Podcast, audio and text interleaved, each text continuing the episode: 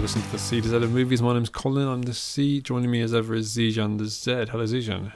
Hello, you were on holiday last week, weren't you, Colin? I got back today, in fact. Uh, Where did you go? Where did you go? Share with our listeners who may not have the chance to ever go on holiday ever again. I went down to Cornwall, um, which now this is this is a bone, bone of contention for me. So a lot of people refer to going on on holiday within the UK as being a staycation.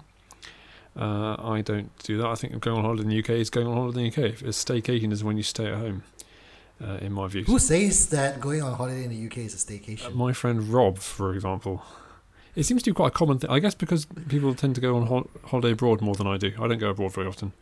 Um, That's true. So, uh, so I, yeah, most of my holidays in the UK. But yeah, Simon and I, my brother, uh, went to Cawsand um, in Cornwall in a little, uh, Ah. little fishing bit. Well, I guess a fishing bit. I didn't see any fishing, or very, very little fishing. But I'm assuming all the little Cornish villages started off as fishing villages, um, which was very pleasant. I guess got got back uh, today in the in the wind and the rain, ready to uh, to do a podcast.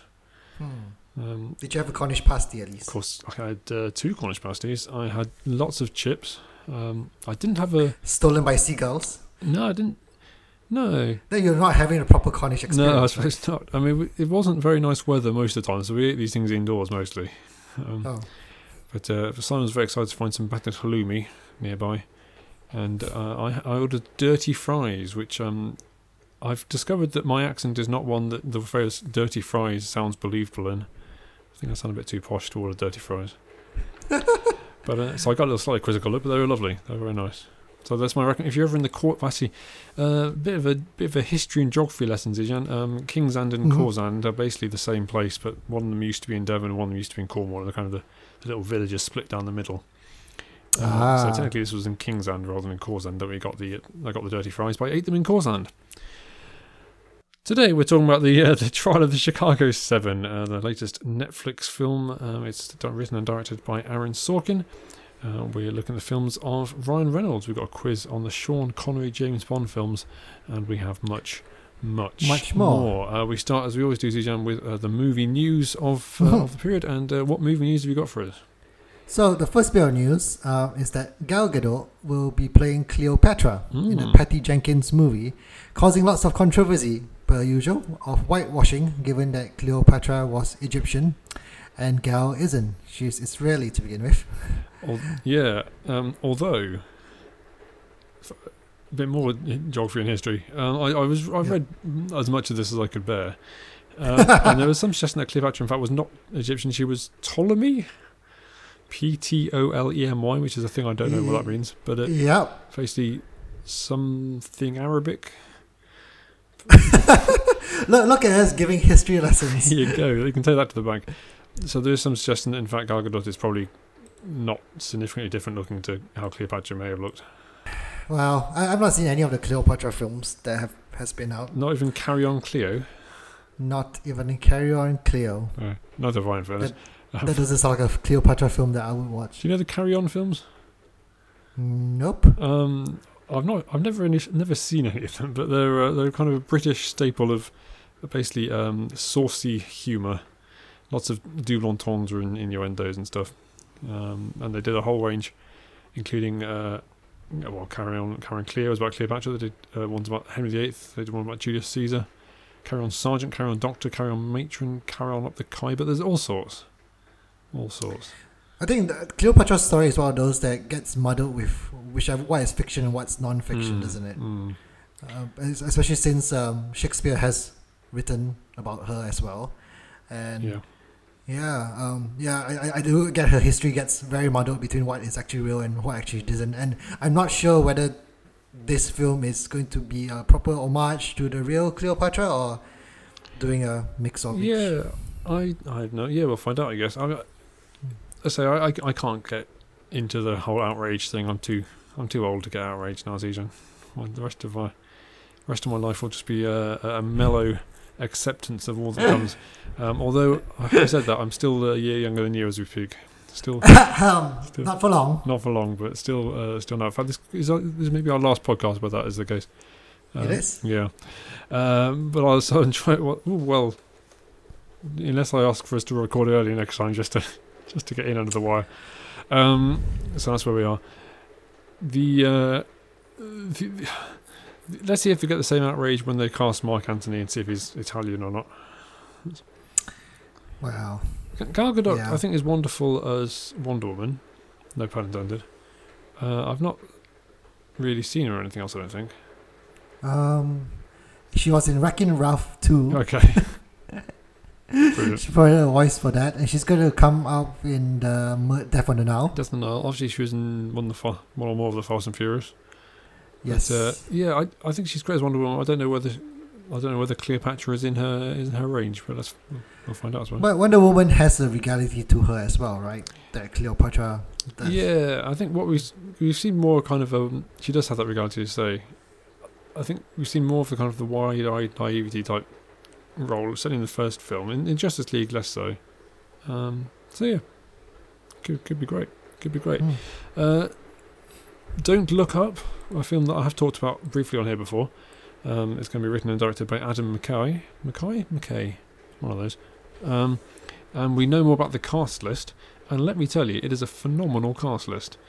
Uh, we have Leonardo DiCaprio, Meryl Streep, Timothy Chalamet, Jennifer Lawrence, Jonah Hill, Cate Blanchett, Ariana Grande, um, Himesh Patel, Kid Cudi, Zijan, our favourite uh, guest star from From Bill and Ted Ted. 3, uh, and the great and wonderful Matthew Perry, uh, an actor that I'm What a cast. Uh, it is a phenomenal cast, which so Adam McKay, the, the chappie behind uh, The Big Short, most famous, I think, Yeah. and it does make me think: Are these all going to be kind of almost um, vignettes, like kind of subplots that don't tie up? So I mean, if, if these actors are all in the same cast, to, like on sharing screen and stuff, that's phenomenal. But if and it still sounds great, but my my guess is we're going to get one scene or at least one storyline that's I don't know Leo and Jonah Hill or something, and then we'll get another one that's got Meryl Streep and Jennifer Lawrence and whatever else, and rather than a big overlap. I don't know. Hmm. Well, th- that is a very good cast, I have to say. And it's been a while since I've seen Jennifer Lawrence in anything. Yeah, she's taking a bit of a break, hasn't she? Um, Mm, she is. But yes, it's about um, I think meteorologists who are trying to persuade the world that a meteor is about to hit or something like Ah, that. Uh, so it's uh, it sounds like it could be funny, and I can't wait to see Meryl Streep and Matthew Perry face off. is Matthew Perry going to play an engineer who they have to send up to to destroy the meteorite? My guess is Matthew Perry doesn't have a huge role in this. Um, I love Matthew Perry, but I, if I were a director and I was choosing whether to give a bigger part to Leo or Jennifer Lawrence or Meryl Streep or Matthew Perry, I think most people will go for one of the others. Fair enough. Yeah, no, no, I don't think we know anything about who's playing what yet. I don't think. So, um, the Furiosa movie, which was the spin off of Mad Max, Mm. has casted Anna Taylor Joy as the lead, uh, who will be. Because so Furiosa is the prequel to Charlize Theron's character um, in the Mad Max, uh, Mm. The, the last film of Mad Max, really. Fury Road. Um, yeah. Yeah, and Anna Taylor Joy is obviously up and coming. She's uh, an up and coming star. She's she's great. It is all happening for Anya Taylor Joy this year. She it So, is it really is um, it is her year. So we saw Um, her in, in Emma. Did you see Emma? Yes. I didn't see Emma, but we saw her in the New We Mutants. saw New and Mutants, she's yes. in a TV series on Netflix about chess. The Queen's Gambit, yeah, looks good. Looks Mm. really good. I've not started it yet. Only came out today, I think. Maybe yesterday. Uh, she's going to She's just she's going to be in Edgar Wright's latest uh, film, Last Night in Soho, which would have come out this year if it weren't for COVID, but that's been pushed back to next year. hmm, Uh, yeah, it's all happening. It's all happening. doing lots of things. Yeah, um, Charlize Theron was actually nominated for an Oscar for the role. Was she? So yeah, um, I could I couldn't remember that as well until Yeah. it was brought up. So it, it's a potential, uh, and not only that, you we have other cast members as well. There's uh, Yahya Abdul Mateen, who ha- who is going to be in uh, the trial of Chicago Seven, uh, which we'll discuss later. Yep, I think he already has been. Black, Uh, I've seen yeah, who was in Black Adam as well, and Chris Hemsworth has also joined the cast. Uh, I was in Black Adam. I didn't. I'd forgotten that. Uh, Yep. Yeah, no, and, and George Miller um, back to, to direct. I have you seen Fury Road? I've seen Mad Max Fury Yeah. Road. I know you don't like it. No, I wasn't a fan. I, just, uh, I know critically adored, commercially adored. Everyone seemed to love this, but I just found it really boring. Um, they just yeah drive across the desert and then drive back again. So not yeah, not for me. Not for me. I, I mean, I might watch this one depending on how. I say I'm, I'm a fan of Anya Taylor Joy, and depending on how it goes down, I suppose.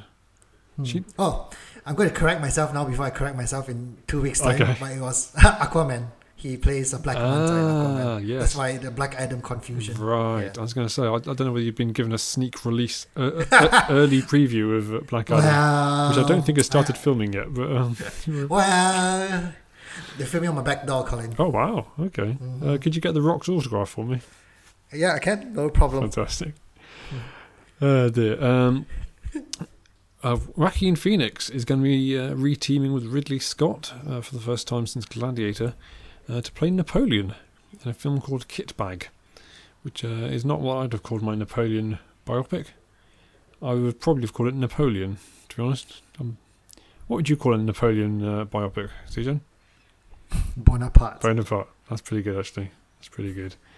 Um, well, anyway, he's calling it Kitbag. I don't think we know much about that other than uh, Phoenix uh, goes from strength to strength. He doesn't always pick the most um, commercially obvious roles. Um, albeit, obviously, Joker did very well, got made a billion dollars. But uh, this this sounds like it would be a popular film. There's- I mean, it's got Hmm. the, a very popular director. It's got a big star. Uh, it's about a guy that people have heard of. Uh, Well, Joaquin Phoenix has quite a range, though, to be honest. So if anyone can do it, it would be him.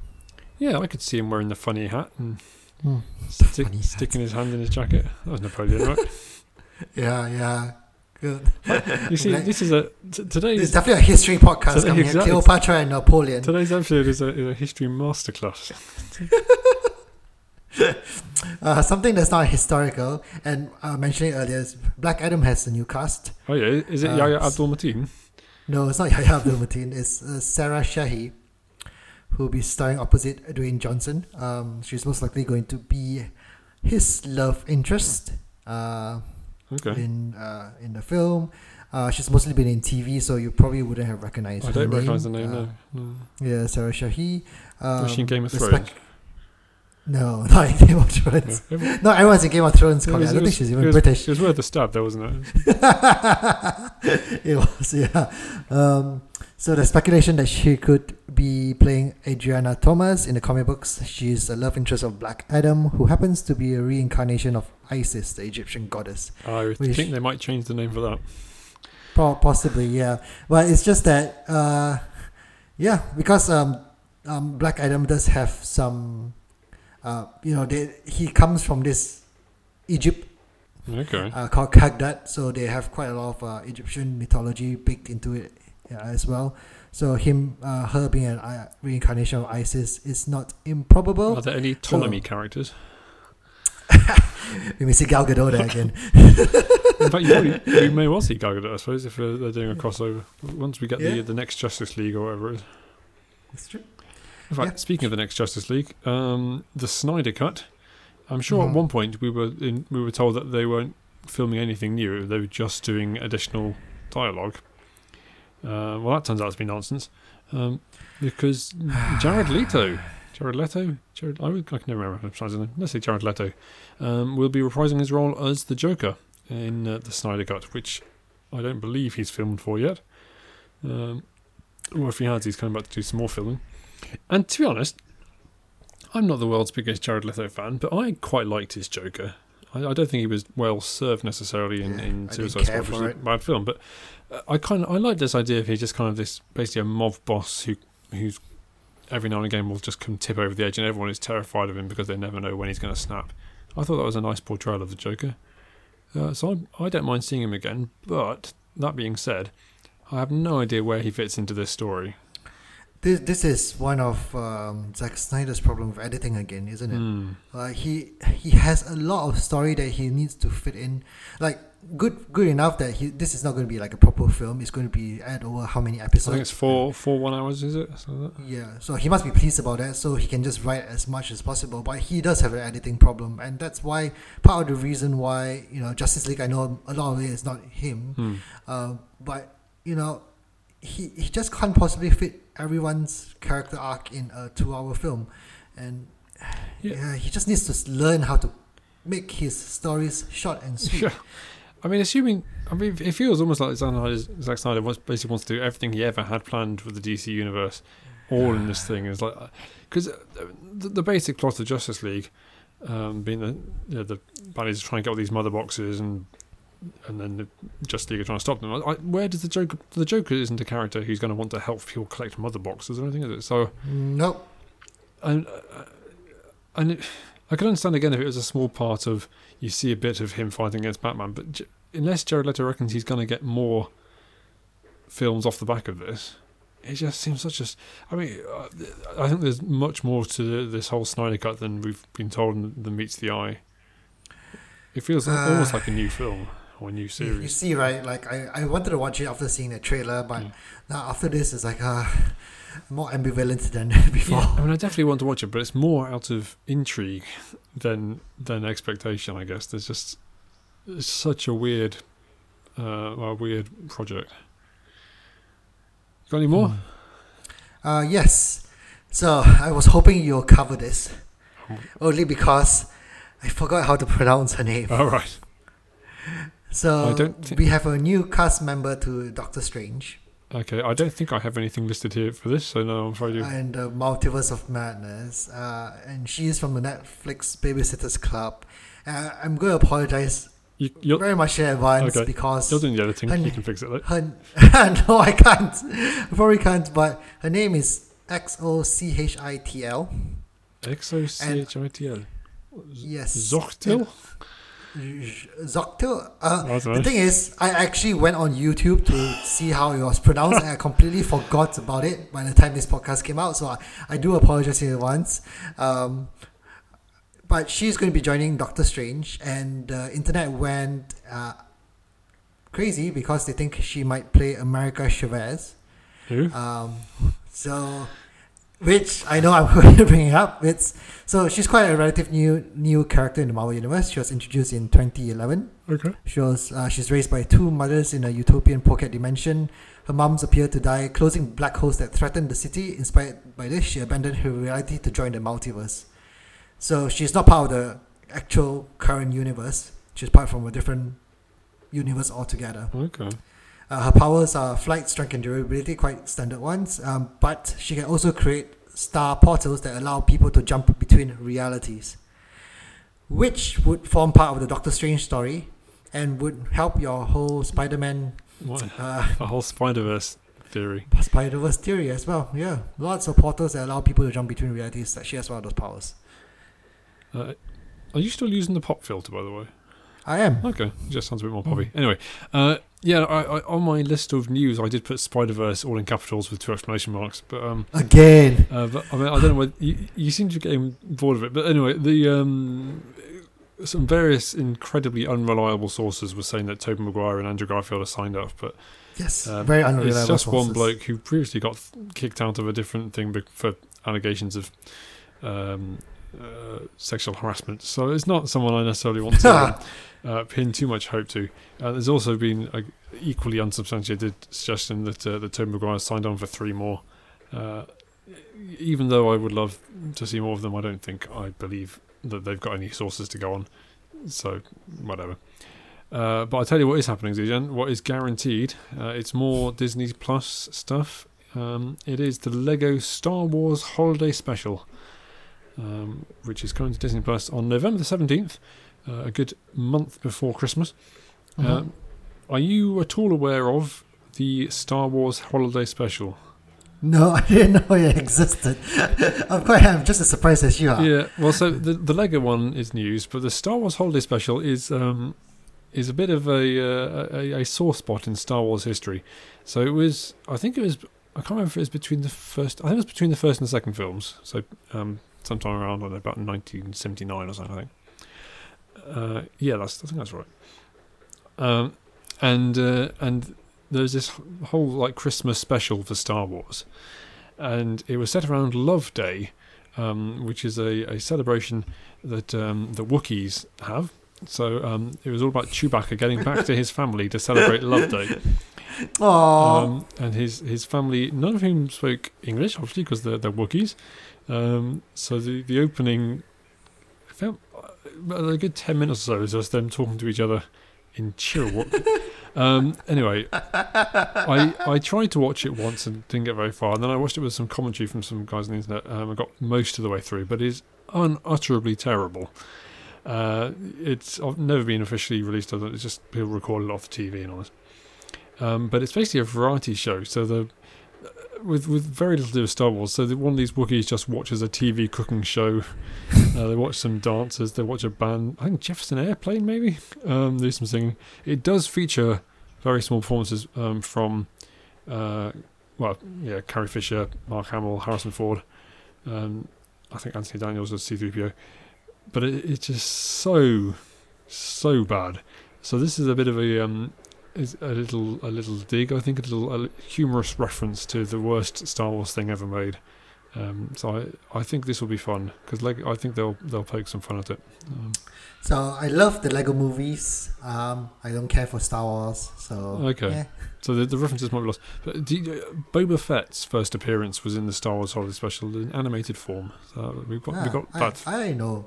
I know these people calling like I'm. I don't care. Just because I don't care for Star Wars Yeah. doesn't mean I don't know. You you didn't know that Boba Fett's first appearance was an animated form of Holiday I didn't know that, but I know who Boba Fett is. Yeah, there you go. um, yeah, but if you ever, if you if if any of our listeners manage to make it all the way through the Star Wars Holiday Special, um, get in touch and I will give you twenty pence. What a Scrooge!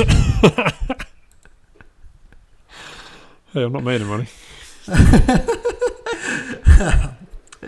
um, just uh, some other streaming um, services news because most films are now on streaming services given COVID, etc., etc. Mhm. Jamie Foxx is set to star in a Netflix vampire hunter comedy called Day Shift. Oh. Um, the director is untested. Uh, it's a guy called J.G. Perry, who was more is more well known for being a stunt coordinator. Hmm. Um, nothing much is known about it. It's uh, a hardworking blue collar dad who wants to provide a good life for his quick witted eight year old daughter. Uh, and his real job is a front for his real source of income, hunting and killing vampires. So Jamie Foxx has been on Netflix recently with Project Power. Yeah. Yeah. Um, we just have got to love it. Um, so yeah, more Netflix news with uh, for him. And then the last bit of news I have, which is also on streaming services. And speaking of whitewashing earlier, Scarlett Johansson will now be starring as the Bride of Frankenstein for Really? A24, the streaming service. Yeah. So, So not okay. part of the Universal, not part of the Universal Dark Universe. No. Um, completely That's different. interesting. Hmm. Um, so was that was that just a slight reference to Ghost in the Shell, or were you claiming that the Bride of Frankenstein should be? Um, no, that was a slight reference to Ghost in okay, the Shell. I'm with you. I'm with you. Yeah, I will put Emma Stone and Aloha in as well, but All right. Okay. Or indeed, John Wayne as Genghis Khan back in the day. Yeah. Um, his, Yul Brynner as the king of Spain, uh, king of Thai, Thailand. Yep. Um, Mickey is it Mickey Rooney um, as a Chinese guy in Breakfast at Tiffany's. Uh, anyway, is Chinese? That might not be right. Anyway, uh, this is the last piece of news for me, and uh, my friend James uh, James Cottle tweeted about this, which is where I saw it. Uh, I'm not entirely sure I believe it. Um, you know Daniel Kaluuya. Yes. He apparently is bringing the world a dark, gritty Barney reboot. Um, Barney the big purple dinosaur. The I love you, you love me. I love you, lo- you love me. I, I, I, I, I I read this on this thing that it was cracked. I think that he linked to, and I thought, is this a spoof? And I read it in a few other places. So I don't know what's happening here. Um, it doesn't. A, a, a It dark seem- version of Barney. Yeah, I mean, Who, who is this film for? Um, I, I, I mean, I think it's. I don't think it's a kids thing. I think it's a adult thing. But I mean, it's, it feels that Daniel Kaluuya is just having a big joke that's gone too far here. Um, so who knows what's going on with that? I, I, I, I give it to you for your, for your dedication, your interest, and um, if I kind of want to see it. What a way to end this podcast. Like, I mean, it could be like a Ted kind of thing, you know, Ted the teddy bear. Yeah, Um, yeah. But I, I'm not even sure where the Barney dinosaur is still airing now. Um, I don't, don't think so. Yeah. Um, I tell you what, I also was was I saw this news and I thought, I wonder what's happening with that Tetris trilogy. Um, Because that that's mo- the, the the most the film thing I think about the most is the Spider Verse, but the one I think about second most is the Tetris trilogy. and I looked on IMDb, and the first one uh, no longer, well, if it ever had a year, it doesn't have a year attached anymore. I don't. I, I don't think it's going to happen, Zijan. You must be severely disappointed. The IMDb page What- hasn't been what- updated what- for three years. It's uh, What are you going to do now, Colin? Oh, Barney the dinosaur, clearly. it's going to be Bar- it's going to be that Slinky movie, and it's going to be Barney. That's uh... right. Um, we move on to our next segment to see or not to Z, where we talk about films that we've seen tell you, the listener, whether you should see them or not Z them. Zijan, Mm-hmm. um, have you have you been down to your local Cineplex? I have not. I've been watching mostly everything on on stream now, Yeah. and this time I watched this uh, this film on BBC iPlayer. Actually, Oh yeah. this is Man Up. Oh, Simon Pegg. Yes. Simon Pegg and Lake Bell. I'm pretty sure you've seen it before because I think you've discussed this before. Uh huh. I've got the DVD. earlier Yeah, podcast. Yeah. it's surprisingly good. It's surprising, surprisingly good. Like when I went to this with a bit of trepidation, because I did. I've heard of it, but I I've not heard of the reviews of Mm, it, so I mm. assumed that it was going to be quite poor. But honestly, it's quite charming. Really, like the two leads have very very good chemistry. So it's um, for reasons that I can't quite remember. Maybe you can remember them. Simon Pegg and Lake Bell. Lake Bell has to pretend to be his girlfriend. No, not really. Oh. Like so, Lake Bell plays a woman who was being mistaken for a stranger's blind date. Okay. Um, oh yes, yes. because yes. she held the book. Yeah, uh, that's right. Yeah, and met under the, the clock. And she pretends that she is the the blind date, and he's like Mm. he goes along with it. And And spoilers, they realize they are good for each other. sure. Yeah, Yeah. I didn't love this film. To be honest, um, I think because I'd seen it got quite good reviews, I didn't hate it, but I, I just wasn't too charmed by it. And I really hated um, Rory Kinnear Rory Kinnear's character. so yes, much. me too. Me too. Like I think the film could do without that character Yeah, quite a bit. Like, and I, I was thinking for a rom com, like it's pretty decent. There are some bits which are quite funny, but the comedy parts, there's some of them which really didn't fit well. Uh, in this film at all, and most of them were with Rory Kinnear's because he was character. this re- really over the top former boyfriend of Lake Bell's character, wasn't it? Not even boyfriend, just stalker. just really. Okay, it's been a while since I've seen Yeah. it. So uh, I I think I, I would recommend you watching it. It's well, it's a BBC iPlayer anyway, Okay. so There you go. um, it's it's pretty decent, pretty decent. Um, I I've also been watching streaming stuff. I've on, been on Netflix and I watched uh, Skyscraper. Um, That's the the Rock. the Rock. Um, That's why you want his autograph that's why I want- yeah, could you get him to for write this film alone. to uh, to Colin? You loved me in Skyscraper from The Rock. That would be uh, that'd be great. Uh, it's it's uh, it's funny actually. When the trailers first came out, I saw. I thought this looks just like the Towering Inferno, which is um, uh, a film from what the seventies, I guess, which is about a, a burning building they've got to try and escape from. Uh, and other people compare it to Die Hard with this kind of guy who's facing off against um, uh, international bad guys in a building, and um, it clearly is just a rip off of those two films, which the, the production company or whoever it is clearly realised it was getting all this press, all this response. So they got The Rock to do various different like things on, on Twitter and whatever else to say. Now this this film is an homage to uh, Towering Inferno and Die Hard. It's like, yeah, you just ripped it off, didn't you? Uh, but it co-stars the great Neve Campbell. I'm a big fan of Neve Campbell uh, Mm. as his wife. Um, the Rock plays a character who uh, lost a leg um, in, uh, in an explosion ten years before Uh-huh. the events of the film. Uh, and yes, the, the husband of Neve Campbell and the father of two uh, children, one of whom looks a lot like Moana, in fact. Uh, and they get trapped in this burning building, and he's got to get in there to rescue them and to stop the baddies. Um, it does exactly what you'd think it would do uh, in a fun way. I enjoyed it. Uh, I enjoyed it quite a lot, actually. It's the, the, the, the dialogue is fairly atrocious. It's full of exposition. Um, there's this weird bit where they. Um, it's, it's set in Hong Kong. It's like the tallest building in the world, and he's built this floor where it's like like these computer screens, effectively, or kind of like basically um, full full human size screens come out of the ground and kind of and just show video clips. So it's basically it's like a hall of mirrors, but with actual screens. And there's literally no purpose this serves whatsoever um, for whoever built it, except that it's a good place to have a shootout later in the film. Of course, It's of course, yeah. I can't think why anyone would ever want to go into this thing and see things on video screens at weird angles. Anyway, uh, it's good fun. It does just what you I say, just what you'd expect it to do. And to be honest, I would watch a second one. I don't think they're going to make one, but I Really? I'd watch, Wow. I'd watch a second one. The Rock is charming.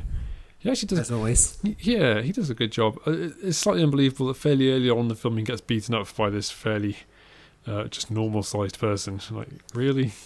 Really? And then there's a, an evil-looking British guy um, who turns out to be evil.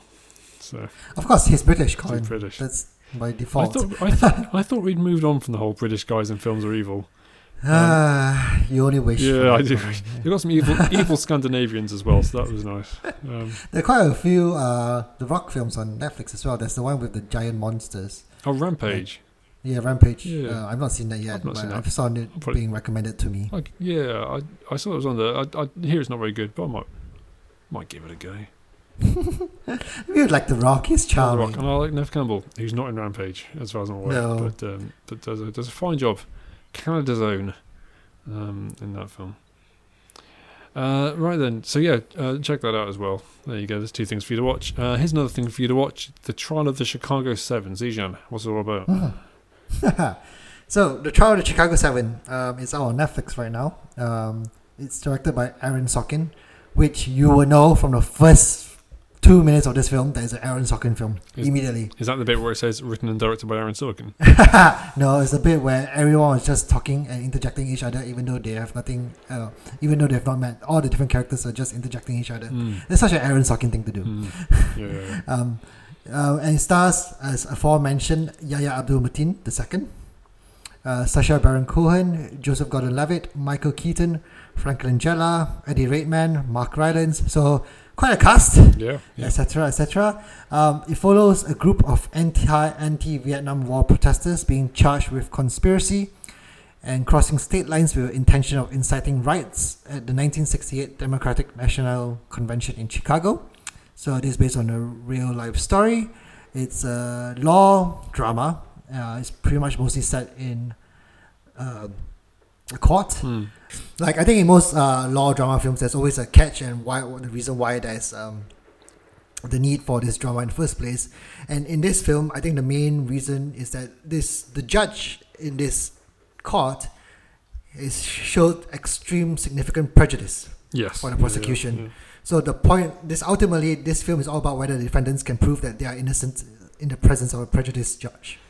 Yeah, it's, as you say, it, it surprised me actually just how much of it was in the courtroom because you, you basically get into the courtroom within what, f- five minutes of the start, maybe, maybe slightly more.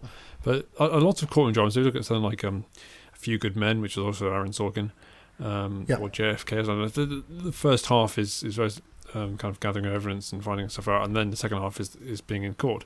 Whereas this, the, the more or less the entire story is in court, but with with flashbacks, but um, or, or kind of interim things because the, the trial went on for 151 days or something like that. It was a, a long, It's a very long Long trial. Yeah. um, yeah, and and not. a- I mean, there were plentiful flashbacks, but not as many as I thought there might be. I thought it might be a kind of spend 10 minutes in the trial in the courtroom and then just do loads loads of stuff in flashback. Uh, as you say, it's very very Aaron Sorkin, which is great if you love Aaron Sorkin, which I do.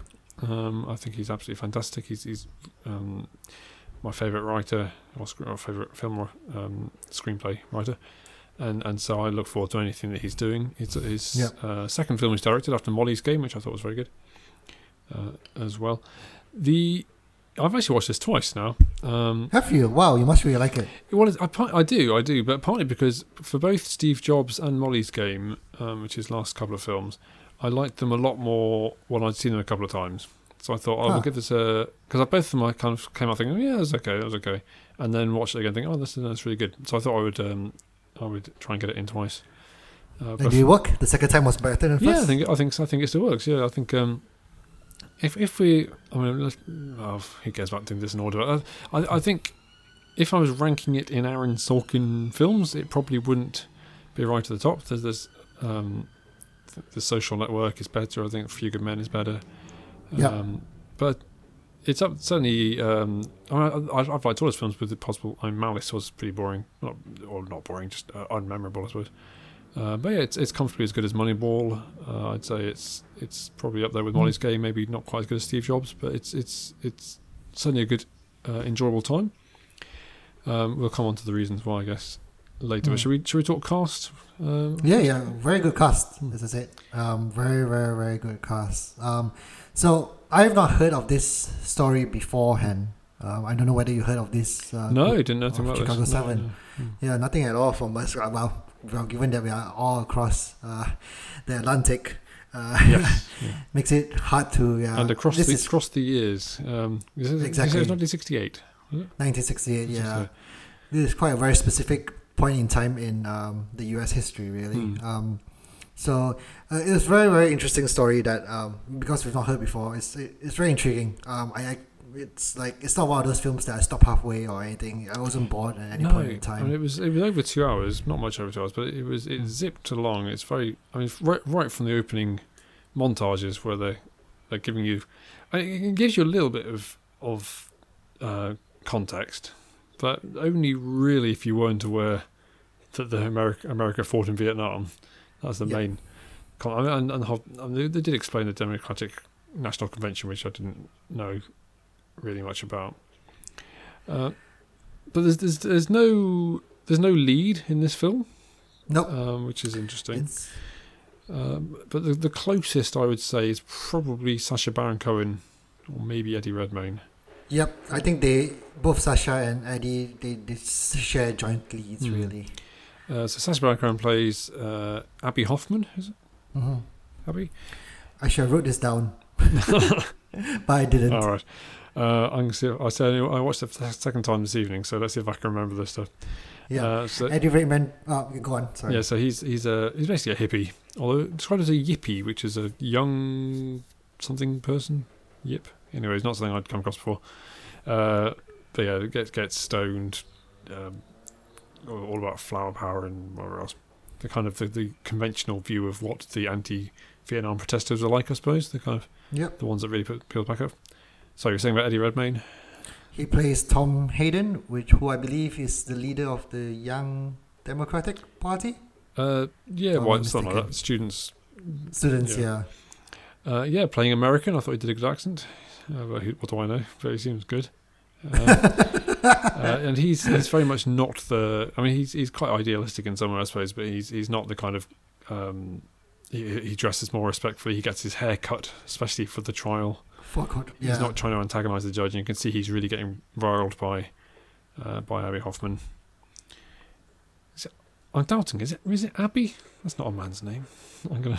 well, why not though? I mean, it makes sense. Is it short leader for of the something? EPs. I have no idea. I should have written this down. yeah, I'm, again, I'm but bringing Wikipedia. about. So I don't, I don't just get it wrong for the entire. Um, Especially since they're based on real people. yeah. Uh, dum, dum, dum. Huh, no, it is Abbie Hoffman. There you go.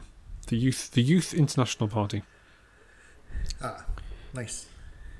Uh, you have uh, John Carroll Lynch, who, who um, plays David Dellinger, who's a kind of again more. He's older than most of them. He's a father. He's a, he's a Boy Scout trooper or troop leader. Um, he's kind of the more, uh, I guess, suburban dad side of things. And then uh, there, obviously there's seven, so there's a few more. But uh, also, as you say, Yahya Abdul Mateen II as Bobby Seale, the, the chairman of the Black Panther Party. Um, Yep. I, I obviously I'd heard of the Black Panthers. So uh, the, the the cast is, as you say, is, is very strong. We can keep going through them, but um, I think if we if we focus on those those main couple, I think Sacha Baron Cohen. He, he's he's best known obviously for Borat, and uh, in this country for Ali Which is G. out now as well. Borat Two is out. Yeah, I don't not Mm. I'm not eager to see it. But, and and he is funny in this, but it's uh, obviously it's a dramatic role rather than comedy. But I think I think he does a really good job. Other than this, the did you find the accent changed? Is that just me? Yeah, his accent definitely changed throughout. Yeah.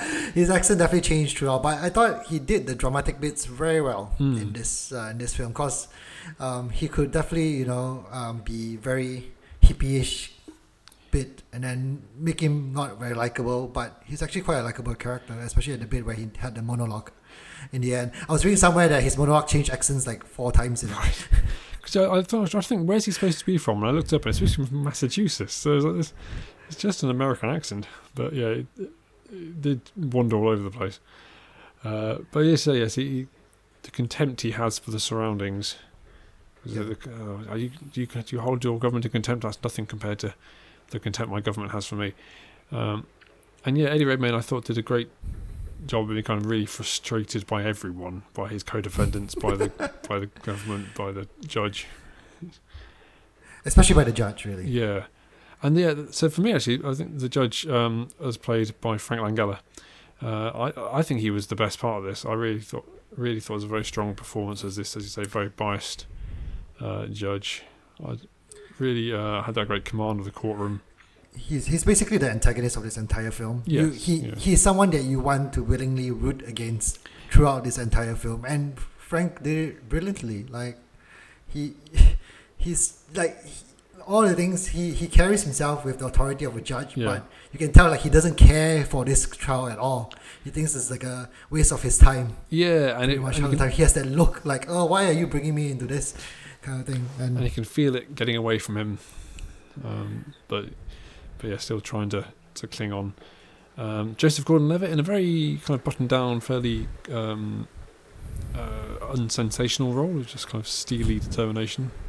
pretty much uh, uh, underused. I like it could be played by any other character because like I don't think his character did much No, in this film.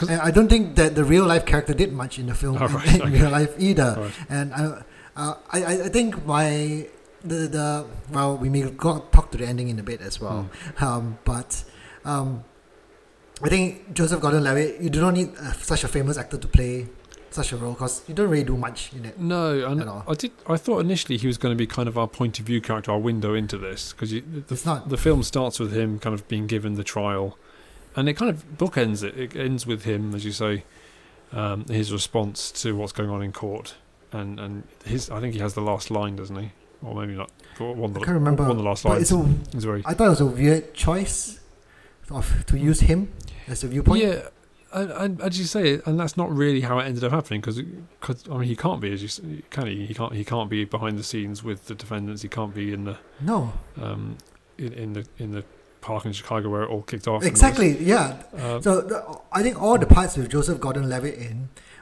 I didn't like the most because it took me out of the film quite a bit. Many multiple Okay. times. The part in the park, the part in the end, hmm. especially because it's not something I would think this person did in real life. Because I'm pretty sure this is not going to happen. where he just bumped, bumps into the defendants and yeah, Exactly, and I think the whole point, the reason why they want to give him so much airtime is because he's Joseph Gordon-Levitt.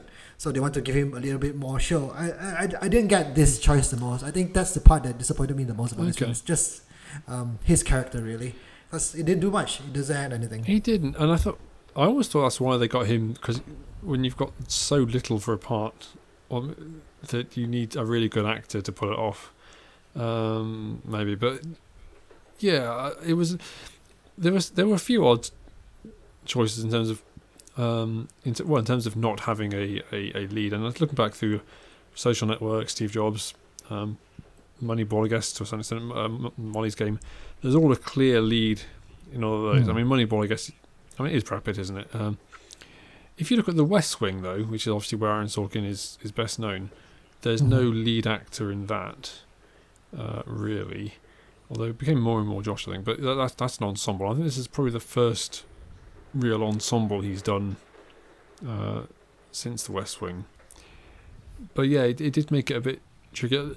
The the other thing I think is that quite often he will he will have he'll turn the tables at the end and you'll discover the film was all about a particular thing that you hadn't really realised it was about. Yeah, Um, if that makes sense. So Social Network right at the end where you see Jesse Eisenberg's character, Mark Zuckerberg, um, just refreshing the Facebook page to see if his, his college girlfriend will connect with him and you think, Oh right, so this entire film is actually about being him trying to impress his old girlfriend. Um, and I thought that worked really well. Uh, Steve Jobs, right at the end, you, you, kind of get told that it's all about him trying to connect with his daughter, which I don't think landed quite so well because that's just clearly not true in real life and didn't Hmm. really see that in the film. And you didn't really get the same. You didn't really get that in this film. I, I, I- obviously, as you say, it's about uh, the judge being biased. but- Mhm. Other than Eddie Redmayne's character, Tom Hayden, other than at one point he's showing too much respect for the for the the surroundings, and then he kind of turns on his head. Yep. What what was it? What was the the narrative journey of these characters? I guess. I guess there isn't. Yeah, in terms of a film, there isn't much to show really. Hmm. Yeah, I mean, uh, uh, in in terms of like learning about character growth and everything, yeah, I, I don't think this is the film for that.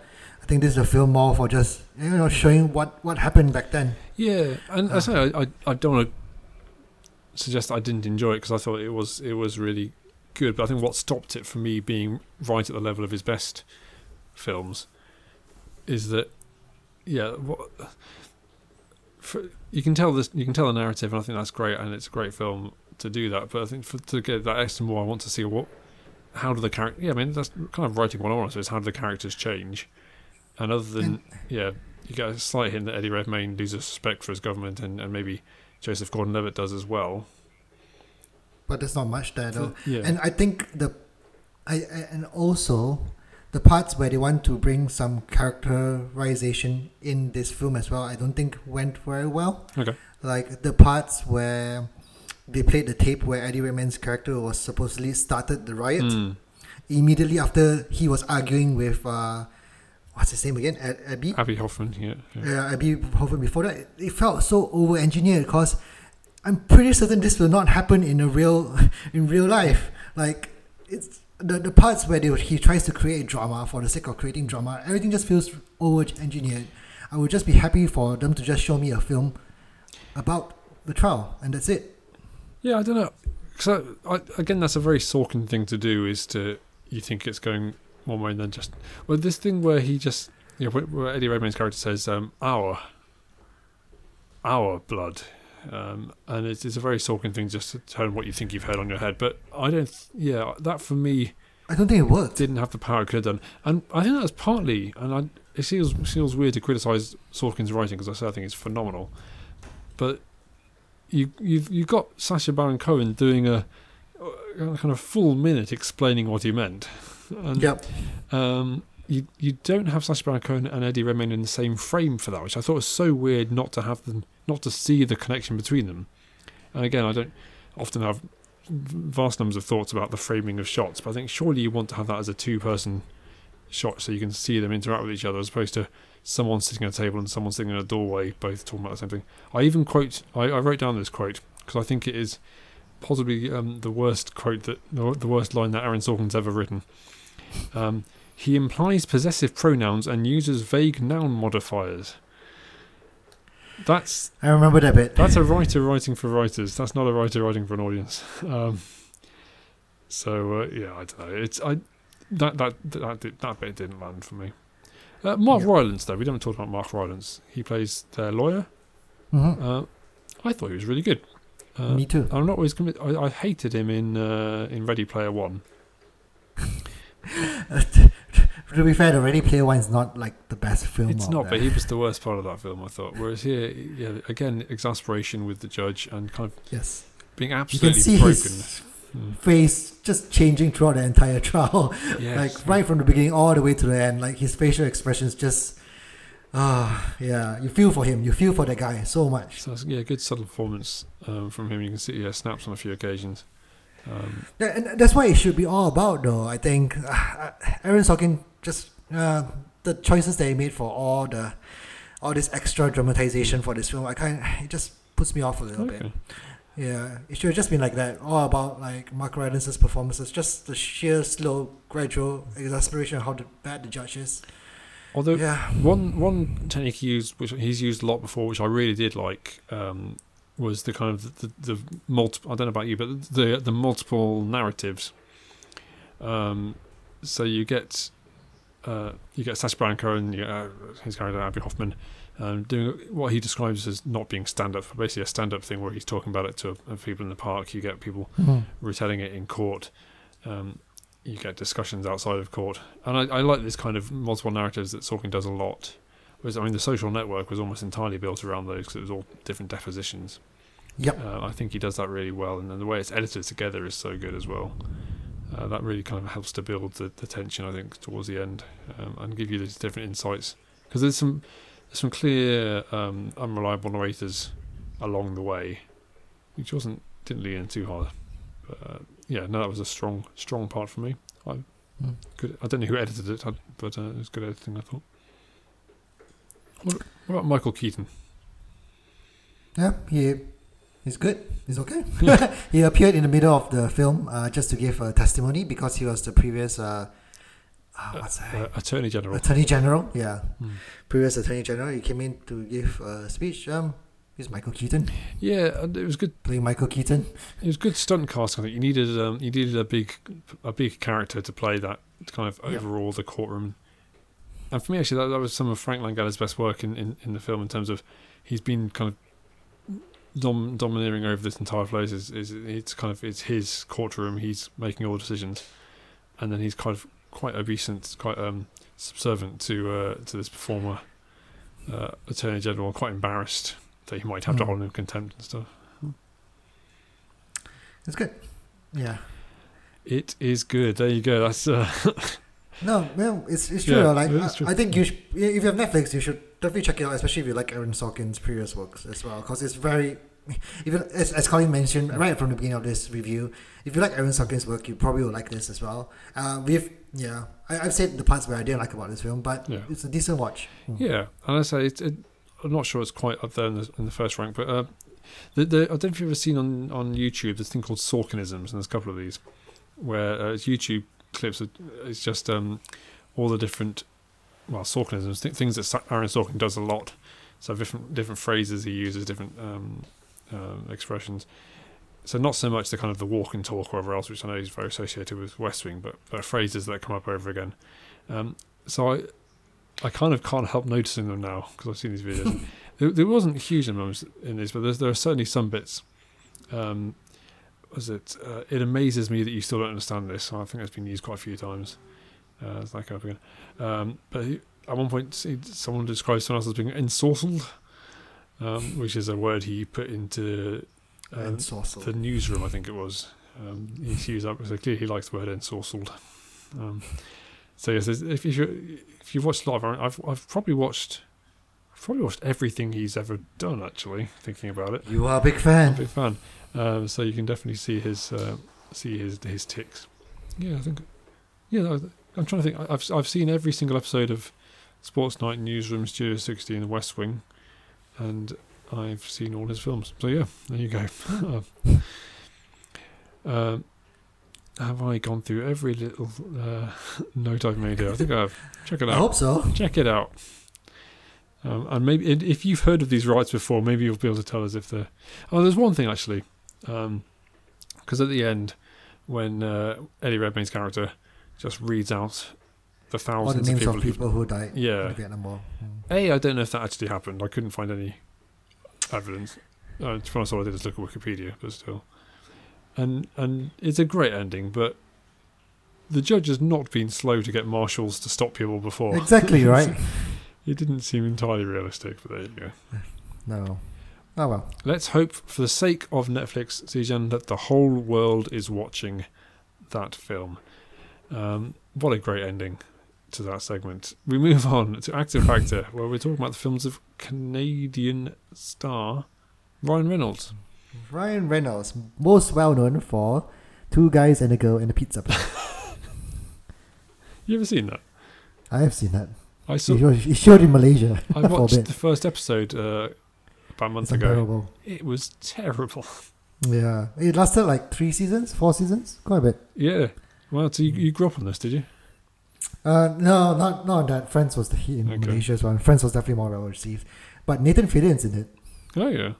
Yeah, Nathan Fillion comes out in Uh, uh, Two Guys and Girl, and you like Nathan Fillion. I do like Nathan Fillion. I'm not sure I can power through another episode of it though.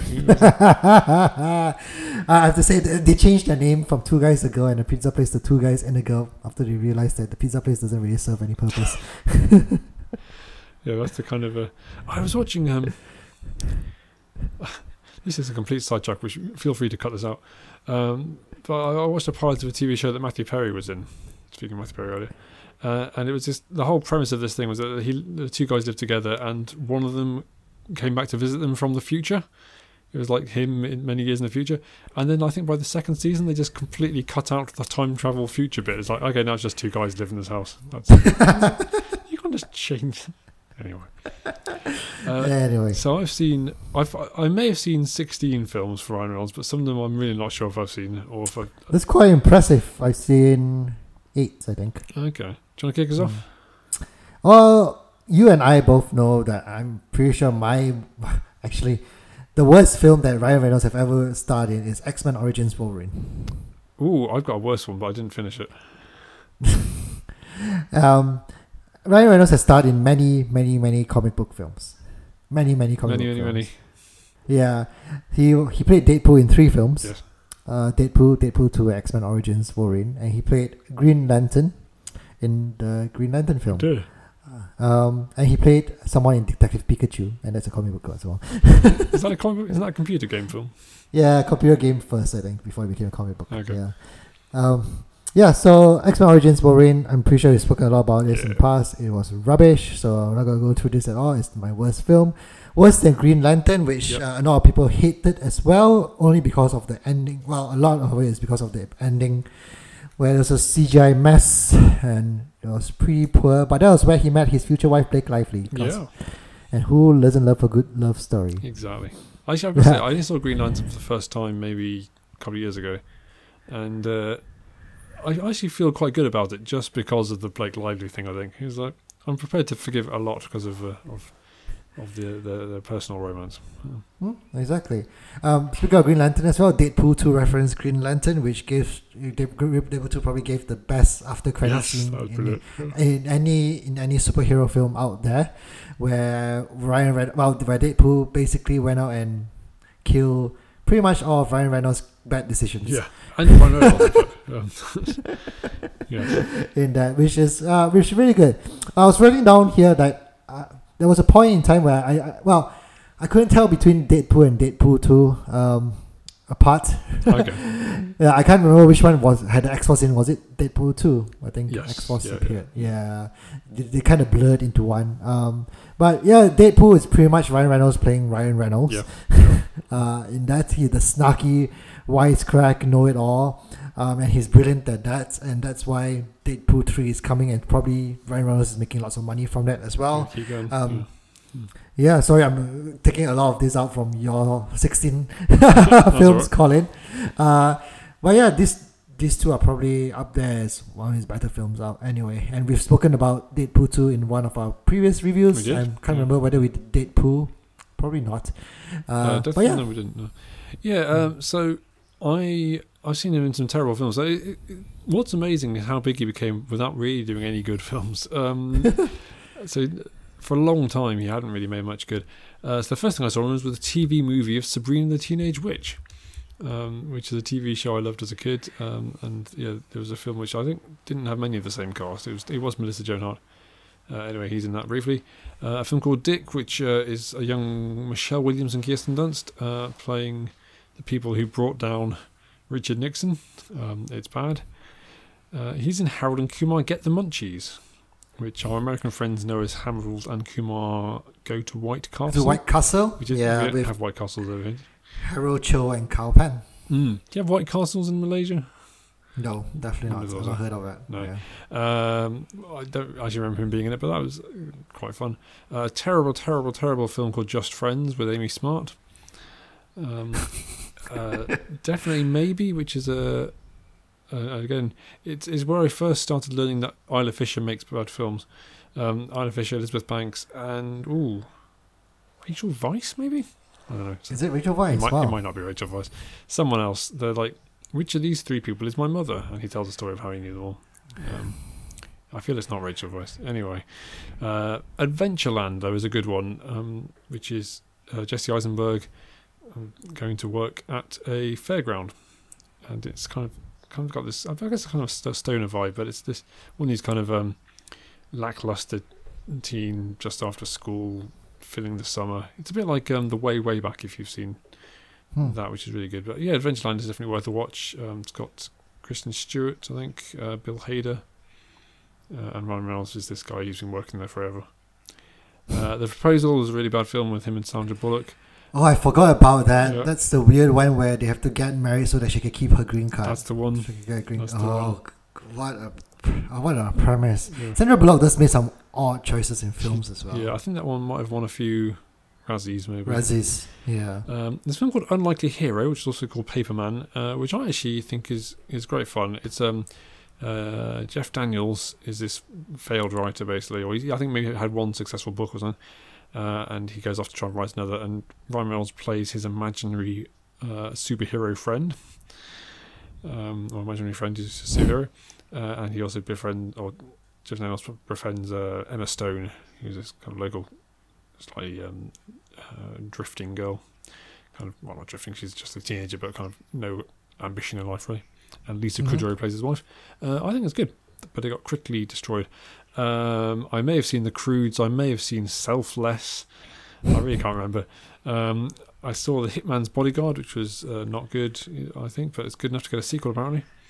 And the one that I don't know if I can count this as worse because I didn't finish it. Um, but The Change Up, which is a body swap comedy with him and Jason Bateman, um, Huh. where Ryan Reynolds is like this cool bachelor around town. Jason Bateman is this dad with up to his arms in nappies and stuff, and they change places. And I got maybe half an hour into it. I'm pretty sure we can do a podcast on body change up films. We could do a body bodies well. body swap comedy, couldn't we? Uh, so there you go. My my favourite of his films is it's gonna it's gonna be one of the Deadpool's. Let's just say both Deadpool's. Um, Both Deadpool's for me as well. Let's just say Ryan Reynolds is very good at playing himself. yeah, I, and I think the worst is probably the change up, um, but maybe just friends. Anyway, uh, next time instead of doing X Factor, obviously we'll be doing uh, look back in Oscar. We'll be looking back at a particular um, best picture winning film. What we're going to do next time for that, Susan? because this will be tying to our main feature for next time as well. We are going to look at the Alfred Hitchcock classic Rebecca. which I had forgotten had won Best Picture. But yes, we will be uh, we're looking back at that, um, which has given the given. Well, let's give away now then our main topic for next time. Um, Uh, the new Rebecca on Netflix. new Rebecca, we are watching two Rebeccas, uh, double Becky. Uh, it's it's already out. I've already seen Which Becca is better? which one. Well, we'll be able to decide. I've already seen this one. Actually, have you seen it yet? I've seen one hour of it. Okay. Uh, so that's our main, topic for next time. But we finish this podcast as we always do with a quiz. I believe we're level for the year. I keep saying that. I don't know if it's true. Yeah, we are. I I think think, we are. so. Uh, and you didn't sound very happy about this, but we're going to be talking about the, the Sean James Bond. the Sean Connery James Bond films uh, to tie in with No Time to Die, which would have been coming out nowish, maybe. Uh, let me kick us off, Zijan, uh, by Mhm. asking you who directed three of the first four Bond movies. Oh, I don't know. I really don't Right, know. fine. this. Um, the the correct answer is Terence Young. Hey, good for him. Question one from me is In book chronological order, which of Sean Connery's James Bond films should be the first? Oh, that's a good question. Um, oh, no, I do have all these books, but I've only ever read one of them. Uh, the first book is Casino Royale, so that's not he's not he didn't do that one. And then I don't know. So, um, the only one I've read is Goldfinger, but there wasn't really any context as to how early or not it was. I'm going to say You Only Live Twice. Nope, it's that's the last one actually. Okay, Obviously, chronologically. Yeah, it's Diamonds Are Forever. fine. In order is Diamonds Are Forever, From Russia with Love, um, Doctor No, Goldfinger, Thunderball, and Never Say Never Again, because they're the same film. And You Only Live Twice. Cool. Um, now we now we know that. Um, who played Blofeld in You Only Live Twice? Oh, I saw this. Oh, how many Blofelds are there anyway? Quite a few. So I won't know this. I, I've seen one person playing Blofeld, but I couldn't remember. This is how much. why do you set quizzes with like seven films, man? it's impossible to keep track of them. I don't know, Colin. Uh, it was uh, Donald Pleasence. Uh, question two. Which of the films was made into a video game where Sean Connery allowed his 1960s Bond likeness to be used as well as recorded dialogue, for? Ooh. Well, I know they have been making these. Uh, they've been making um, uh, video games of quite a few past Bond films. I think I've even watched a YouTube clip of this film, of this game. Mm-hmm. Uh, not that that's going to help me. I don't think. I mean, if you're going to do this, you're going to make Goldfinger. Surely it's going to be Goldfinger. No, it's not. It's from Russia with Love. Really? Yeah, it is. It really is. Wow. okay, uh, we're doing really well. Which country, which contains Ian Fleming International Airport, was the setting for Doctor No? Oh my god.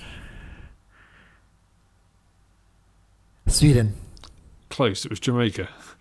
I think Ian Fleming spent a lot of his life in Jamaica. Actually, in fact, the um, the Oh. Goldeneye, in fact, just Goldeneye was the name of his house over there. Oh yeah, I should know this. Ah, I should have thought of that. Ah, question three: Which famous British author wrote the screenplay for You Only Live Twice? Hmm. I feel like I have heard this once. Author, author ro- Yes. rather than playwright. Um, Yes, for some reason I thought it was Noel Coward, but he's not an author. Um, this person is very well known for writing books. I see an author who's well known for writing books. Here we go. Um, So many clues, right, Colin? No, very- Like, I wonder how you win all the quizzes every it's year. incredibly helpful because it's not only an author, but it's someone who writes books. This is a, um, I'm trying to think of any any authors who are around at this point, and I'm going completely um, completely drawing a blank. I should know. I should know authors. Uh, who was writing? You can say I don't know. I've said I don't know for the Yeah, past I feel like I feel I should be able to name an author. uh, Raymond Chandler. He's not even British. Raymond Chandler. no, it's not even British. it's Roald Dahl. I did know that. Ah, He's probably one of the most famous British authors out there. he's not British, is he? Isn't he? Yes. I thought he was Norwegian. Is he? I need to check that now. British novelist. All right. He's born in Wales to Norwegian parents. Stop trying to trick me, Colin. Negative one point. Here you go. You, I've got a feeling this will be the first point on the board, Zijan. Question four. Uh, Never Say Never Again. It was a readaptation of which Sean Connery Bond title? Thunderball. Thunderball. We have a point. Yay! But if You you, may get if you, this as well, if you add our total score, we've got zero apparently. You'll get this as well, Colin, I think. Uh, who played Honey Ryder, widely regarded as the first Bond girl Uh, Doctor No? that was Ursula Andress. Yes. Although didn't voice her, interestingly. Um, who did uh, Harold Sakata? That's S A K A T A. Play in Goldfinger.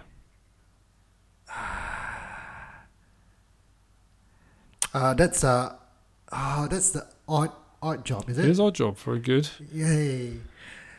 Uh, So it's two Yes, two one to you. This one to full level. oh, for some reason, I feel quite relieved that I'm actually like going to May tie this game, tie this quiz.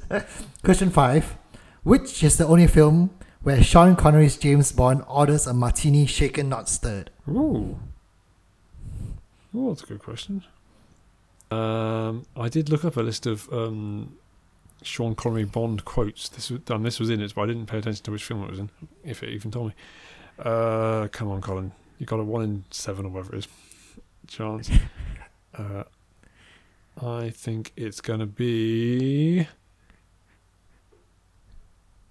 Diamonds Are Forever. You should just keep saying Goldfinger for everything, Ah. Colin. It's Goldfinger. Ah, well, there you go. You, I won! You won the um, you won Two the to Sean zero. Bond uh, two to one. Two to one. Zero. Oh, sorry, zero. Yes, and I got that minus one. I forgot about that.